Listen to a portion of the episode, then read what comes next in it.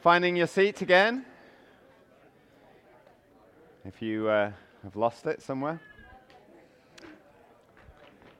it's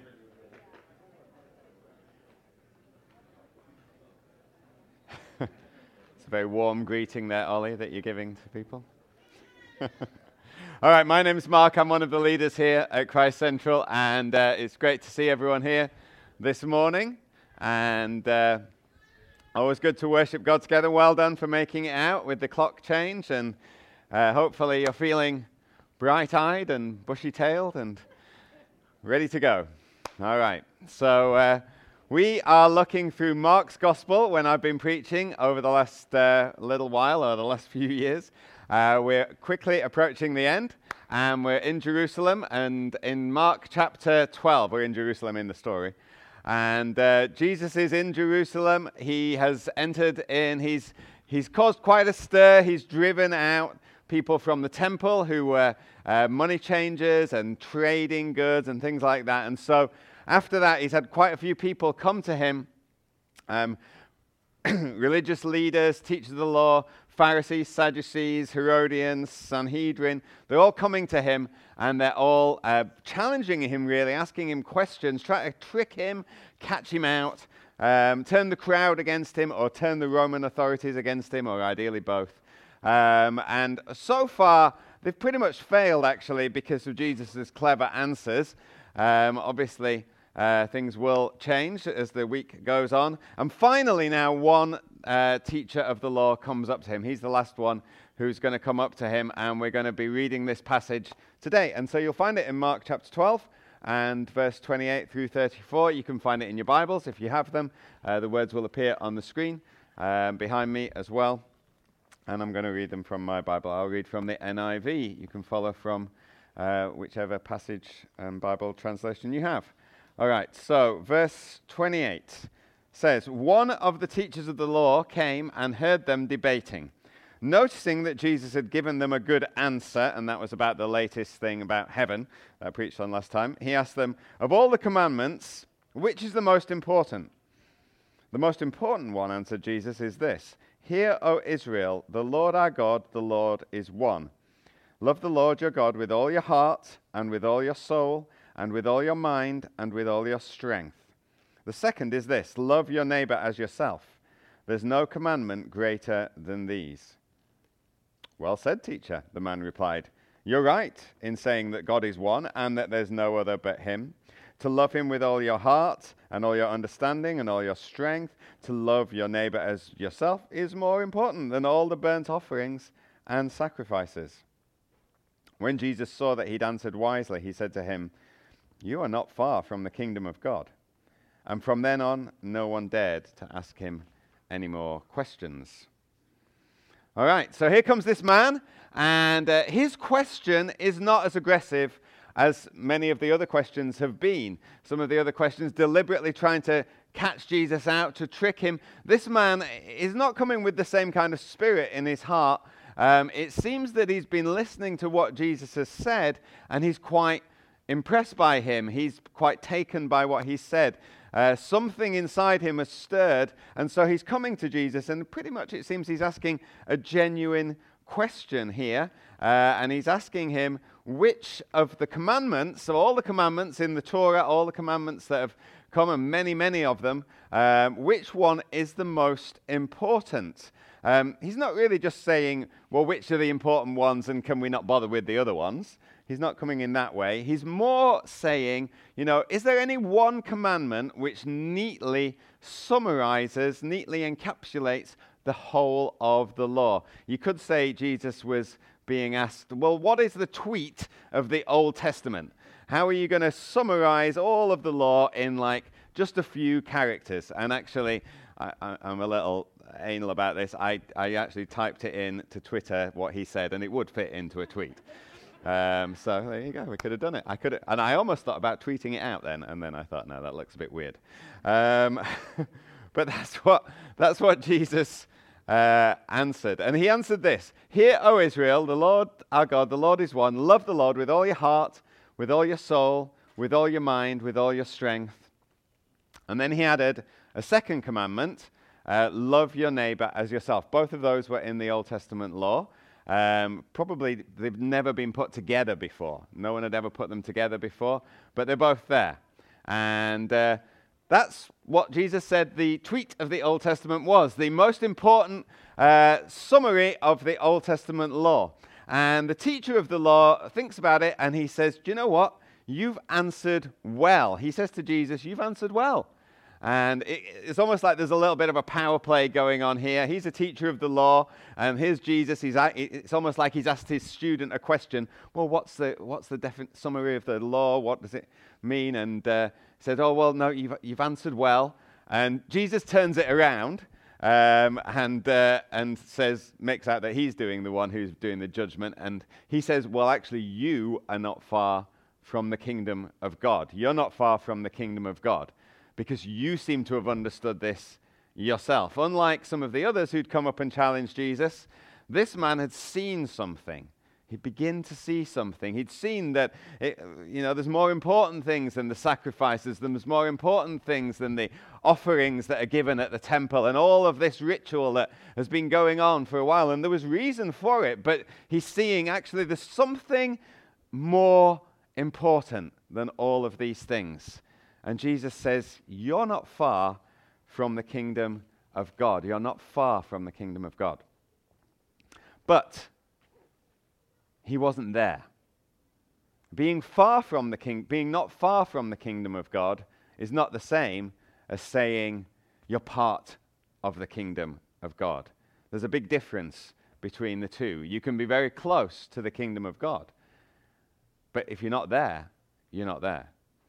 Some of us have had the advantage of being brought up in a home with believing parents. You've come to church, you've heard the gospel being preached. You may have got friends who are Christian. You may have gone to a Christian school. You may have lived your life knowing how to act, knowing how to behave, never really doing terrible things. Maybe you've studied scripture. Maybe you've gone to university and studied biblical studies or something like that. Or uh, whatever it might be, but you might still never have had your life transformed by the power of God. You may still never have been cleansed from your sin.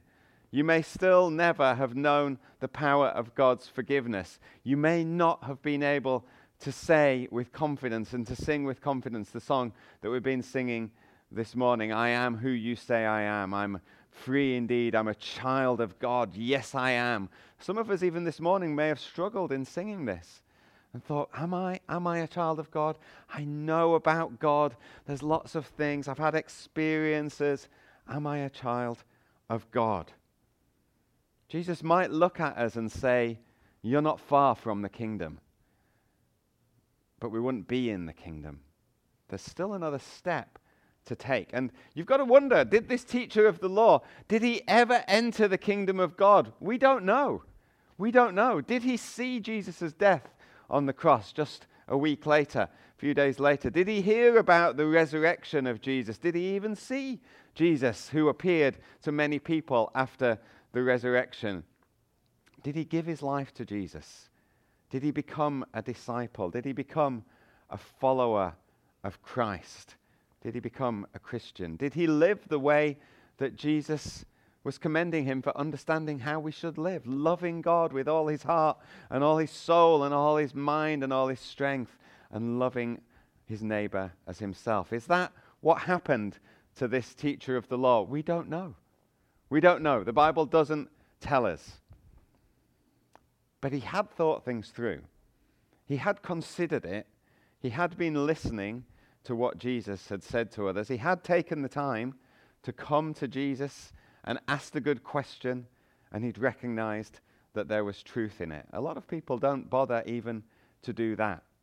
A lot of people don't bother to investigate the claims of Jesus. They don't really look in to what Jesus said, to who Jesus was, to the claims that he made. He claimed to be the Son of God. And some people just go, oh, yeah, Jesus, maybe he didn't even exist. Have, do you know? Have you looked into it? Well, maybe he was just a good man. He claimed to be the Son of God. You're not just a good man to claim to be the Son of God. You're a little crazy if you're not the Son of God. Or you said a lot of things that may be deceiving people and leading people. Maybe you're very deceptive. Maybe you're very cunning. Maybe you're very suspicious, you know, trying to gather people to your cult. Who was Jesus? Some people don't even bother to investigate those things, to investigate if Jesus was who he said he was. I'd encourage you to consider the claims of Jesus. If you've never done it, if you've just, even if you've just been brought up and you've come to church week after week after week, think about it for yourself if you've never really considered it for yourself. I'd love to speak with you at the end of the meeting today or at some other point. Do get in touch with me if you want help in finding some resources to maybe help you to discover who Jesus was, to discover what more he has for your life. So, as we look at this question today that this man asks, and we look at Jesus' answer, I pray we're not going to just assess it like he did and say, well, that's a good way to live your life. We won't just agree like the teacher of the law did that it's, it's just the best way. It's better than to sacrifice and offer uh, burnt offerings. I pray we'll be able to live the way that Jesus calls us to live, knowing God and loving our neighbor. And we're only going to be able to do that if we know God's love for us. So let's take a closer look at what Jesus was saying and what the Old Testament was saying and what implications that has for us in our life today. So, according to Jesus, we're to love our Lord our God with all our heart and our soul and all our mind and all our strength and love our neighbor as we love ourselves. So, the first part of that is basically saying, love God with everything that you have. Love God with everything that you have. Love God with your heart, that is your, your will, your, uh, even your emotions. Love God with your soul. It's the same as saying with your spirit, really, the part of us that continues after death. Love God with your mind, with what you think. Interestingly, that was a, a, a thing that Jesus added to the Old Testament verse. In Deuteronomy, it doesn't say your mind, but Jesus added that. Love God with what you're thinking uh, and with your strength, with all the energy that you have. Love God with everything. Love God with your whole being. Our love of God might express itself in different ways, but basically it's saying love God wholeheartedly.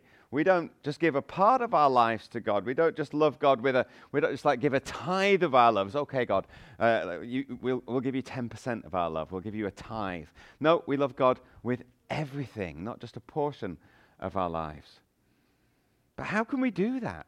How can we love God with everything that we have? Well, it's not just by saying or doing the right thing. It's not just by toeing the line. It's relatively easy to, uh, to do the right thing, uh, especially in just a few times when you're in public view and other people are seeing you. It's easy to do the right thing, but our minds, our thinking, and our hearts can be somewhere else.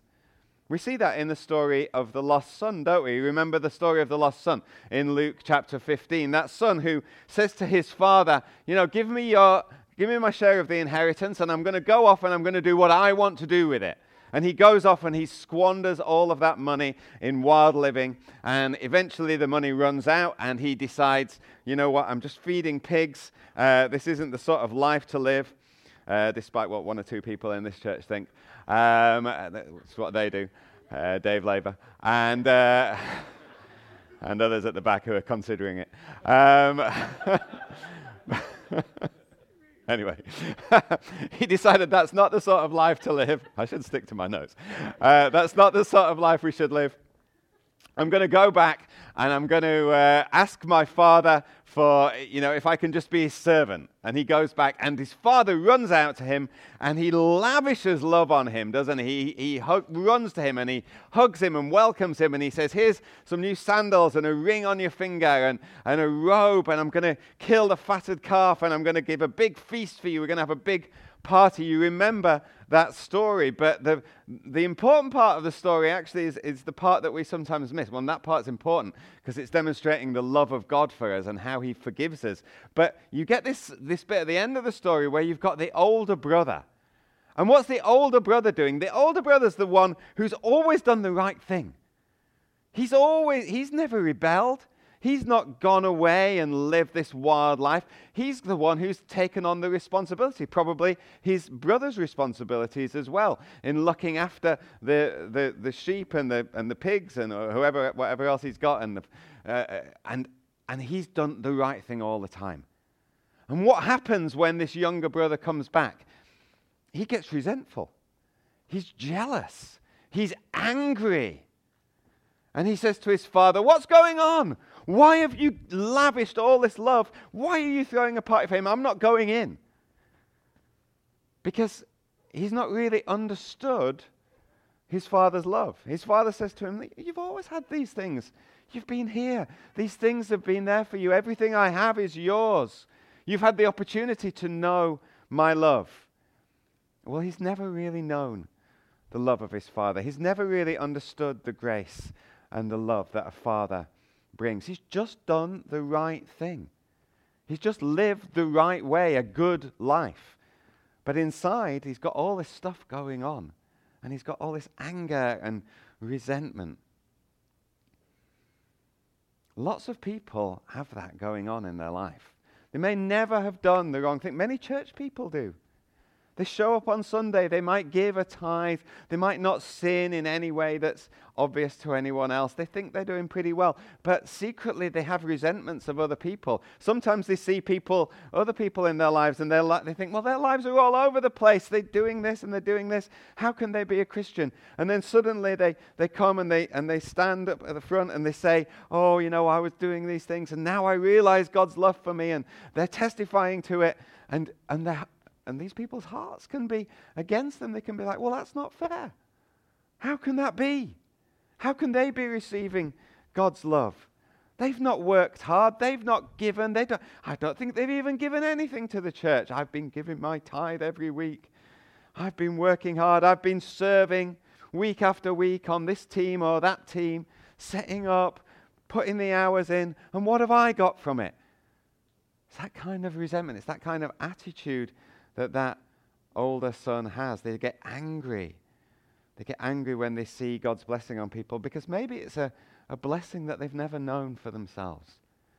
Maybe it's a love and a forgiveness and a lavish grace that they've never experienced. You see, we can do the right thing to an extent. We can live the right way. The Pharisees did that. The Pharisees lived the right way. But their hearts were against Jesus. They were against the Son of God. It's not love. We can only know God when we've known His love for us. We can only really understand and love Him back and then go on and love others when we've understood just the depth of Christ's love for us. Do you know that love of God which comes from undeserved forgiveness? It can be harder to see when you haven't had those depths of of sin like the lost son had. But you know what? We all need it. We've all got rebellious hearts. The older sh- son, it was hidden for a long time, but it came out in the end. He showed his anger to his father. Only once we know the love of God and receive it by his Holy Spirit can we express it back to God through loving others. That's the only way. Jesus knew it. Jesus knew the love of his Father. Jesus knew the love of the Spirit. When Jesus quotes this commandment, he's actually quoting the Shema, um, Deuteronomy chapter 6, verse 4. The Jews used to recite it every day. It was a thing. Hear, O Israel, the Lord our God, the Lord is one. And part of that bit that says the Lord is one, the, the, the word there, the Hebrew word that says the Lord is one, it's an interesting word. It's actually meaning multiple, but expressed in such a unified way that they are one. It, the words still the same words used in Genesis 2, 24, talking about marriage. A man is united to his wife and they become one. Well, those of you who are married know that you're not really just becoming one. You don't merge into one person. Um, you're multiple, but you're united, you're unified in such a way that you are one. So God is one, but He's also three. He's three in one, the Trinity. So Jesus had for all eternity a relationship with his Father and with the Holy Spirit. They've been in loving relationship all that time. Even when Jesus was on earth and he was rejected and faced opposition and had friends deserting him, he still knew the love of the Father and he still knew the love of the Spirit. So, God is a relational God. And we're made in God's image. He created us to be loving, relational people. He wants a relationship with us. And He wants to have re- us to have relationship with other people. We're not created to live alone. God created Adam, didn't he? And he was in relationship with God. He was in perfect relationship with God. And yet God said it's not good for Adam, for man to be alone. So he created Eve. We're created for relationship, not just relationship with God, because Adam had that, but relationship with each other as well. And if we don't have that, we struggle hugely. So, how do we access God's love? How do we know God's love for us? Well, we know God's love through the Holy Spirit. Romans 5 5 says, God's love has been poured out into our hearts by the Holy Spirit who has been given to us. We receive God's love by the Holy Spirit, and then we're able to love back. It all comes from what we receive from Him, and we express it by loving others. So, how did Jesus demonstrate His love for us? Well, how, first of all, before we even ask that question, how did Jesus demonstrate His love for the Father? Jesus demonstrated His love for the Father and the Spirit by going to the cross and dying. Remember in the Garden of Gethsemane? He was there and he's facing death and he's sweating blood and he knows what's to come. And he says, Is there any other way? And then he says, But not my will, but yours, Father. Jesus went to the cross because of his love for his Father and his Father's love for him. So hold on. Did Jesus die on the cross because he loved us? Or did he die on the cross because he loved his Father? Well, it was both. It was both. His love for the Father was worked out in showing his love for us. He perfectly fulfilled loving God with all his heart by laying down his life for us. Let's see what he says here in John 15 verses 9 through 13, because we see what he's saying here. He says, As the Father has loved me, so I have loved you. He's talking to his disciples. Now, remain in my love. If you keep my commands, you will remain in my love, just as I have kept my Father's commands and remain in his love. I've told you this, so my joy may be in you and your joy may be complete. And then he says this My command is this love each other as I have loved you. Greater love has no one than this to lay down one's life for one's friends. So he's saying, God's loved me, and he's saying, I'm going to lay down my life for my friends because I've loved you. And he says, Remain in my love, remain in the love of God.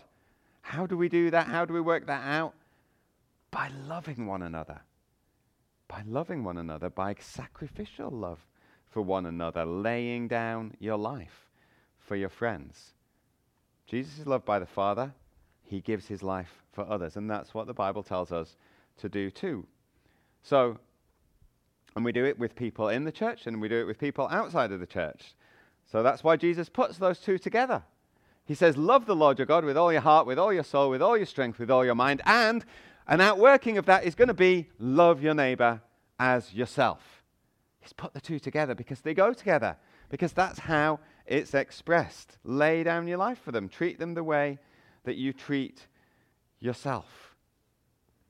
You don't have to tell people to love themselves, do we?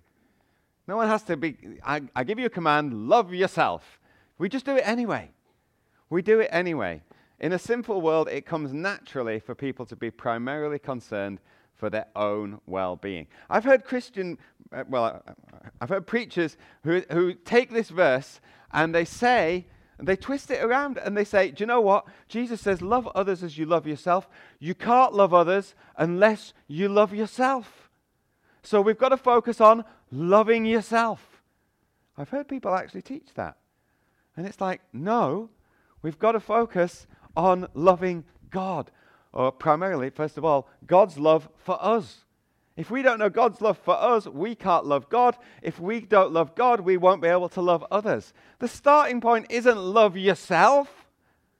We don't start by saying we've got to get this figured out. Like, just spend time. Once you've figured out how to love yourself, well, then you might start to love others. No, you won't.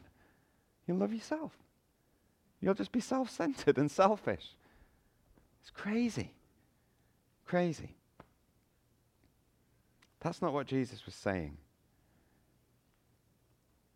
We're to redirect that love of ourselves towards love of others because of our love for God. We begin, the Bible tells us, we begin by loving our brothers and sisters in the church just as we've seen from that passage in John. The same John, by the way, who wrote the gospel, and that's what Jesus said, the same John expresses it himself in his letters. 1 John chapter 3, he expresses it very similarly. John says, This is how we know what love is. Jesus Christ laid down his life for us. So, what's the implications of that? We ought to lay down our lives for our brothers and sisters. And he spells it out. If anyone has material possessions, and sees a brother or sister in need but has no pity on them, how can the love of God be in that person?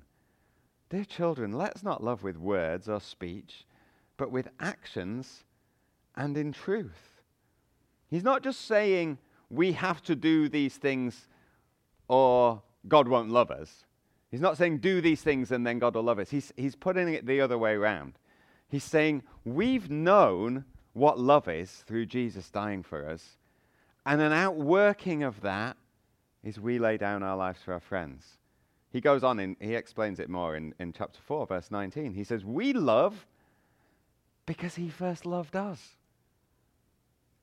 So whoever claims to love God, to have received that love and to love God back, whoever claims to love God yet hates a brother or sister, they're a liar.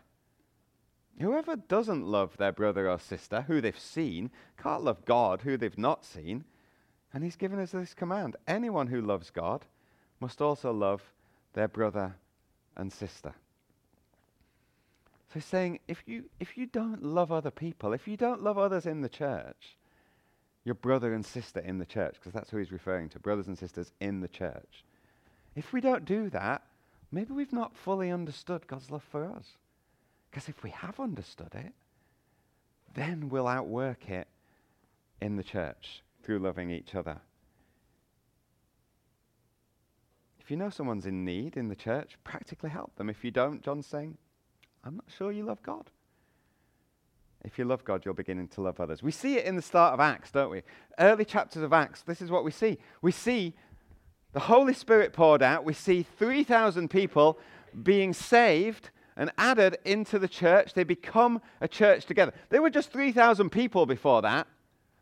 They weren't in relationship with each other. They came and they heard what was said. They were from all over, lots of different countries. Suddenly they're added. They're hearing God speaking to them in their own language through the disciples. And, and they're like, what's going on here? And then they ask Peter, and Peter says, repent and be baptized and come into relationship with Christ. And they do. And so they form a church very quickly. And what do they start to do? Well, very quickly in Acts, you see, they start to meet each other's needs. And, and they, they says no one considered anything they owned their own. So they, they're like, oh, well, this, this isn't just mine. I'm not just being selfish now. It's, it, well, it's, it's, a, it's a corporate thing, it's a shared. You, they, don't, they still own it because it says they don't consider it, but they give resources and they're very freely sharing with each other and working with each other and helping each other and loving each other. And then some of them even start saying, Well, I've got some land and I don't really need that land or, or property. Do you know what? I'm going to sell it because I know there's some people in the church who are really struggling. So they sell the land and they sell that and they lay it at the apostles' feet, and then the apostles give to everyone who has need. You see what's starting to happen? These are people who didn't know each other before. They're not like this community that's been well established for years. But what's happened? They've, they've been united together because of this love of God that's been poured out in their lives. How? Through the Holy Spirit. They've received the Holy Spirit and they're changed. And it's suddenly it's all different. They didn't act this way before. You see, we, like, we sometimes think that we, we can have this personal relationship with God. It's just me and God. Oh, now it's me and Jesus. I'm hearing from God directly. And oh, yeah, me and I'm walking with God. And, and we do this all. But that's not the deal. That's not what God called us into. When God saves us, He brings us into His family, the church. And He calls us to work out His love for, for Him in that family. Just look through the Bible at all of the one another's that you get in the New Testament. Okay, I'm going to tell you what they are. All of these one another's. This is not about us and God alone. It's about us and God and each other. Okay, I'll not get, I've got all the, if anyone wants all the, the references, I'll give them them afterwards. But here we are. The Bible says, Be at peace with one another, be devoted to one another in brotherly love. Live in harmony with one another. Stop passing judgment on one another. Accept one another, just as Christ accepted you. When you come together to eat, wait for each other. Have equal concern for one another. Greet each other with a holy kiss. Serve one another in love. Carry each other's burdens. Be patient, bearing with one another in love. Be kind and compassionate to one another, forgiving one another Speak to one another with psalms, hymns, and spiritual songs. Submit to one another out of reverence for Christ. In humility, consider others better than yourself. Do not lie to one another. Bear with one another. Teach one another. Admonish one another. Encourage one another. Spur one another on towards love and good deeds. Do not slander one another. Do not grumble against each other. Confess your sins to each other. Pray for each other offer, offer hospitality to one another without grumbling. Each one should use whatever gift he's received to serve others, and in many places, love one another. How many one another's are there? It's about us. It's about each other. Just over a week ago at our vision evening, we recommitted ourselves to one another. We, worship, we met together, we worshiped together, we broke bread together. We prayed together. We chatted together. We heard what God's doing amongst us together. And then we expressed our commitment to each other by signing a membership book, which was a symbol, really, of what's already going on. It's our ongoing commitment to each other. And what we did was we said, look, if you're not able to make it to that meeting, please let us know. We understand not everyone can make it, but please let us know because what we want to do and what we did was we, we I read out all of the people who had got in touch with me and said, yes, we're, we're, we're wanting to continue in commitment towards each other. I, I read out those names so we knew, oh, these people can't make it, but they're, they're with us. They're committed to one another. And uh, it was encouraging. And it, it was encouraging to see the emails come in, to be honest. And some people expressing their real regret that they couldn't be there, but then they're saying how much they love the church and how, how they love what God's doing, and they, they couldn't imagine being anywhere else. There's some really encouraging emails that we got through. Um, interestingly, then, there was a few others who sent emails, and they just said things like, uh, yep, keep me on the list. Um, and, and to be honest, there's no judgment there at all. But as I read them, I just thought, I'm not sure you've got it. I'm not sure you've really understood what this is about because it's not about being on a list. It's not about being on a list. It's not about a list of members. Membership is being committed to one another as part of the body of Christ. Paul expresses it in 1 Corinthians. It's not a name on a piece of paper. It's not about being able to have your say. It's not about being able to vote. We don't even do that anyway. It's about a deep love and commitment to each other that's expressed in so many ways.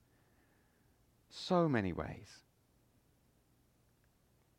See, if we think that just being a Christian is about just us and God, well, then we just come to church on a Sunday. We Just come to church. It's not about being church for us, it's about coming to church. And if we do that, then we, we just come to a church because we like the preaching or we like the worship style or the worship leaders. And so you sit alongside others who are here just for the same reason. They just like like what they hear. They like the way it's put on. They like the event. We're not about an event.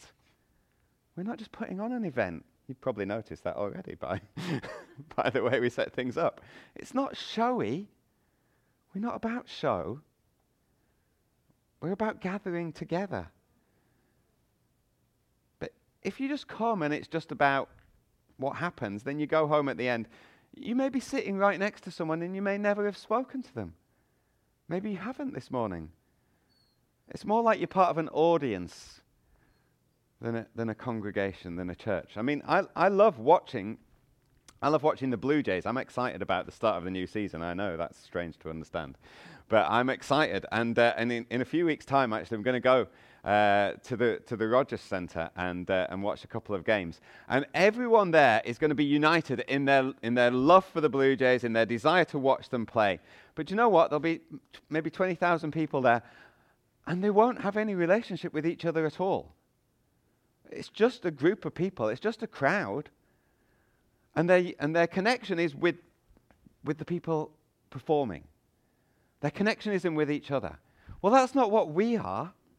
I mean, we might gather in, a, in an auditorium, but this isn't a show. This isn't a performance. This isn't a, some entertainment. Is it? We're together. We're gathering together. It's so far from what God's called us to, is just being part of an audience. We're called into relationship with each other. And we have to see it, and we have to begin to live it out and continue to live it out. You're not just called into a relationship with, with a pastor your relationship isn't primarily with me or with Brent. And you might be grateful for those things, to be honest. But it's not. It's, it's not. not. Brent's a great guy. Talk about myself. You know, that's just the spiritual equivalent of going to, of having a counselor or a therapist. That's not, that's not what it's about. Our relationships and our encouragement and our strengthening and even our admonishing and our hospitality and our prayer support and our friendships and our discipleship, where does it come from? One another. That's what we've just read. Comes from one another, comes from ourselves. So, yes, on a Sunday, the way things are structured, it, it's difficult. We try and make time for relationship on a Sunday. That's why we encourage people to stick around at the end and chat for a while and have a coffee or whatever. Not because we serve great coffee. It's not, you know, not because we think it's better than Tim Hortons, although I think it is better than Tim Hortons. But um, we encourage people to hang around. Sundays aren't the ideal time, but, and it, it can be awkward. I understand it. You know, I find it difficult to talk to people who, who maybe you don't know very well. You know, I mean, I, I struggle from face, bl- face blindness to some extent. And so to me, like everyone, it's the first time I'm talking to them when I go up to them until I realize I've spoken to them 10 times before. Um, and, you know, it can be awkward. We can all have things that make it seem awkward for us. She might think, oh, Mark, you're, you're quite confident and, and outgoing. Well, yeah, I, I am. But there are things that make it difficult just to say. I'm not saying that, well, I'm partly saying it to apologize in case I've said to you, hey, are you new? And, no, I've been here five years. Um, which has happened. but things can be difficult, things can be awkward. Do you know what? Just push past it. Because, because there are people, I, I tell you, there are people here, and however much we say this is what we're about, and this is what we are about, but there are people here today who, who find it very difficult and who are, who are genuinely lonely, genuinely find it difficult, and can think, well, I want to stick around and I want to talk to people, and then they find it's hard, and, and they find others don't talk to them, and it can be hard, and it can be a lonely place. That shouldn't be what church is about. I was, I was looking, I was standing over here earlier in the worship time, and I was looking out over the church, and I was thinking, wow, what, it's a great church. And I love the fact that our church is so diverse.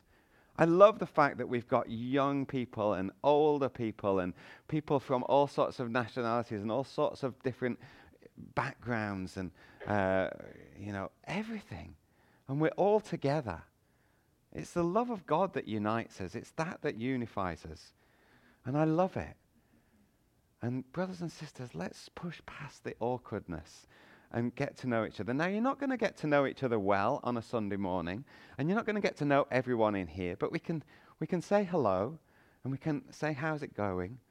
But there's other ways that we can get connected. And I would encourage you, find a way to connect. Find at least one way to connect. It, it may well be a life group. We, we run life groups uh, all across the city um, pretty much every week.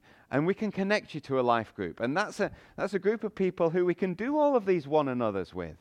We can really start to dig in and get to know each other a little bit better.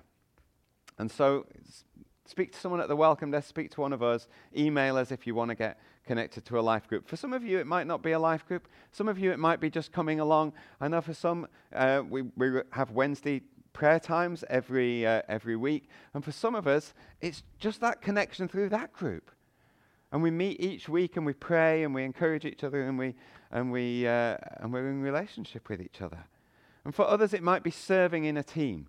It might be serving in drop in. It might be serving on Kids Club. It might be serving on the welcome team. But there's ways where we can develop real friendships and encourage each other, not just superficial ones, but where we can start beginning to share our lives with each other. So I think that's where it starts. But loving our neighbor as ourselves obviously goes beyond that as well. It goes beyond that. Jesus said, he's, he's told a parable of the Good Samaritan, which basically was saying your neighbor can even be your enemy. We're to love others as well. We're to love others in the world outside of the church, to love people who have got very different views to ourselves, maybe very different beliefs to ourselves, very different lifestyles to ourselves. Maybe some people who we might feel a little uncomfortable around, maybe people who even oppose us. But they're the people we've to love. And we love them because of the love God's given us. We can often hear a lot about making disciples and evangelism and those sort of things. But actually, Jesus said the main thing is to love your neighbor. Love your neighbor. Pretty much most of us have got physical neighbors. We, we live in a place where we've got other people, maybe next door to us, maybe either side of us. Hopefully, they're not your enemy. But why not ask God to speak to you by His Holy Spirit about how you can bless them and how you can love them? Because He's put you in that place where you are physically their neighbor and you can physically show them the love of God. I mean, sometimes, you know, it's easy to get annoyed with your neighbors, isn't it? There's things where your life imp- their life impinges on yours, and it can be frustrating. Maybe, maybe after a snowstorm, you've cleared your driveway, and then they go out and clear theirs and blow all their snow in, back into your driveway again. And you can be like, ah, oh, what's going on? Well, maybe God's encouraging you to go and, and instead of resenting it, go and snow blow their drive for them and blow it the other way. but to show love to them instead. As Brent said, as a church, we've, we've got, we're looking to purchase this Topmar building uh, in Clark Street. We've got a great opportunity to, to bless that area of the city that we're moving into. We want to see that building used in ways that could really serve the community. Because um, they're not going to get won to us because we've got a building there. They're going to get won to Christ because and to us because of our love for them and God's love being shown to them. Increasingly, across cities in North America, many churches are building big facilities, big buildings, and families are traveling from way out to into a community, and then they're traveling back, and there's buildings there, and it doesn't bless the local community at all. It just annoys them, to be honest, because they've suddenly got all this traffic going on on a Sunday morning. We don't want to be that sort of church. We want to show God's love to our neighbours in Clark Street whenever we move there. Like Brent said, we, we, we went to see a ministry in, in St. John called Outflow um, on Friday. Christian organization began several years ago, actually in a very similar to way how, how we started doing things. Just they were giving out sandwiches and water to people on the street, people in need. Then they began to provide uh, meals for people, which led to um, them doing a men's shelter. Um, but then they, they, they increasingly thought, you know, we just want to help people a little more, not just to give them a handout, but to really give them a, a hand up, to, to equip them, to empower them, to find ways to relate and, and have relate, ongoing relationship with people. So they began doing a number of different things, and it was encouraging and inspiring to see. They ran uh, a thing. Well, it's got a few pictures. These aren't great pictures, by the way. Um, we ran something. They ran something called Catapult Construction, and uh, this was a way. There was a guy called Wayne who heads it up. He's a former convict. He now works with people who are in danger of going the same way, and uh, they, they're giving people training and skills so they're able to find a job. But they're coming alongside people and relating with them. They said, uh, as we were talking to them about all of the things that they do, they, they said, uh, you know, really it's discipleship. We don't call it that to them. Uh, he said, but that's what it is. We, are sharing the love of Jesus to them. We, are helping people and we're training and we're equipping and, and, and ultimately trying to lead them in, in God's ways and into a relationship with God. Um, local teenagers who've dropped out of high school are put on a 11 week program, hopefully help get them get back on track. They're working with people of lots of different faiths. Um, this next picture, Amir, oh no, that's another thing that they do. I'll talk, talk about that. Uh, uh, they gather people from the community. Let's just go back one now, we've had it. Um, where they've got um, uh, the Cap- Catapult Creative, um, people from the community just gathering together who've got a passion for uh, craft. And so they, they're meeting together and they create products together out of garbage, things that have been dis, um, you know, discarded, really. And, uh, and, and then they sell them in their, in their coffee shop. Um, yeah, uh, going back to that other one, this guy Amir, um, he's a Muslim uh, from Syria. And uh, they've got him making, so he's really good with woodwork and creating things. And so, um, you know, he's done some amazing carpentry. But he's one of the people who's there doing things. They're selling that in the, in the coffee shop as well. Um, but they said, oh, you know, as staff we've been, uh, staff we've been running staff prayer times, and, and he comes along and he joins in. And increasingly, he's seeing something. Well, why is he seeing something? Because the love of Christ is being extended to him.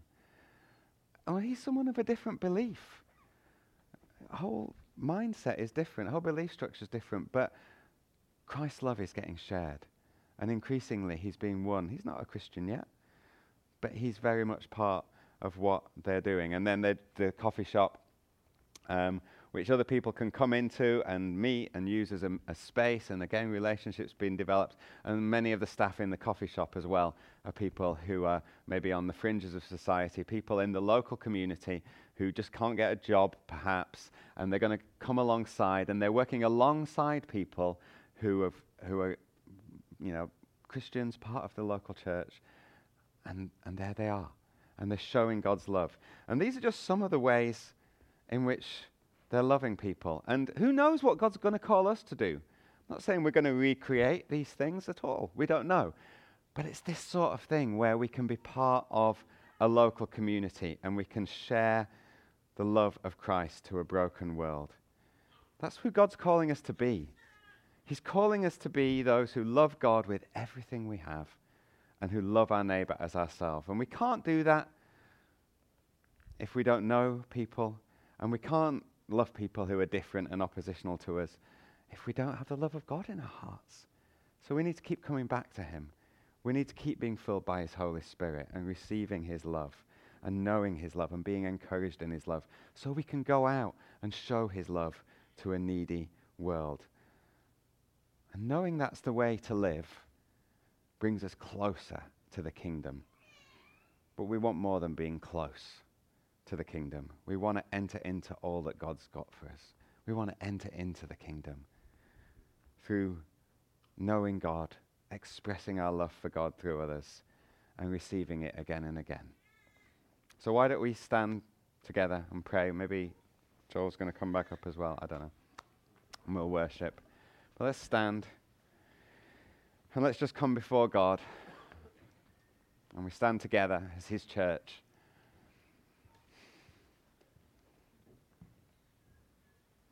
Maybe just, just as well as just, we can sometimes stand and we can close our eyes. Why don't we just look, at e- look around at each other as we stand? Don't get awkward about it. But because it was, it was good to just stand and look and just look. Because there's many, many different people here. There we go. We see some hands being shaken and some people being said hello to. It's good. We're, we're together. We're meant to be together. Father God, I pray you'll do that amongst us. I pray as we know your love and as we worship you and as we receive your love and know what it is to be forgiven and know what it is to be filled with your Holy Spirit, I pray. I pray you'll work that out in us that we love one another. I pray that we'll be able to love one another as your church. Lord, I pray we'll be able to say, oh, there's no one who is in any need. That's what was said of the early church. No one among them was in any need. Lord, I don't think that's the case here. Yeah. But Lord, we want that to be the case. We want that to be able to be said of us. We want it to be said of us that there's no one here who is lonely. There is no one here who's disconnected. Because you connect us, you bring us into family. Your church is not a place for loneliness, Lord. So, oh God, oh God, we, we can't do it on our own. We can't do it just by sheer act of will. We need you. Pour out your love to us again, not just so we feel good or know something of you or are encouraged by you, Lord, so that we might show others. So that we might be able to get past some of those awkwardnesses of, of our temperament or of our disabilities that we might have in not recognizing people or just not knowing what to say or all of those things. Help us get past it, Lord. Help us to show your love. Help us to welcome each other. Even if we don't even speak each other's language, help us to find ways to show your love. And Lord, take us from that to showing your love to a world which is very, very different, but a world that you died for and that is desperate to know something of your love. Show us the way, Lord. Fill us with your spirit, we pray. Amen.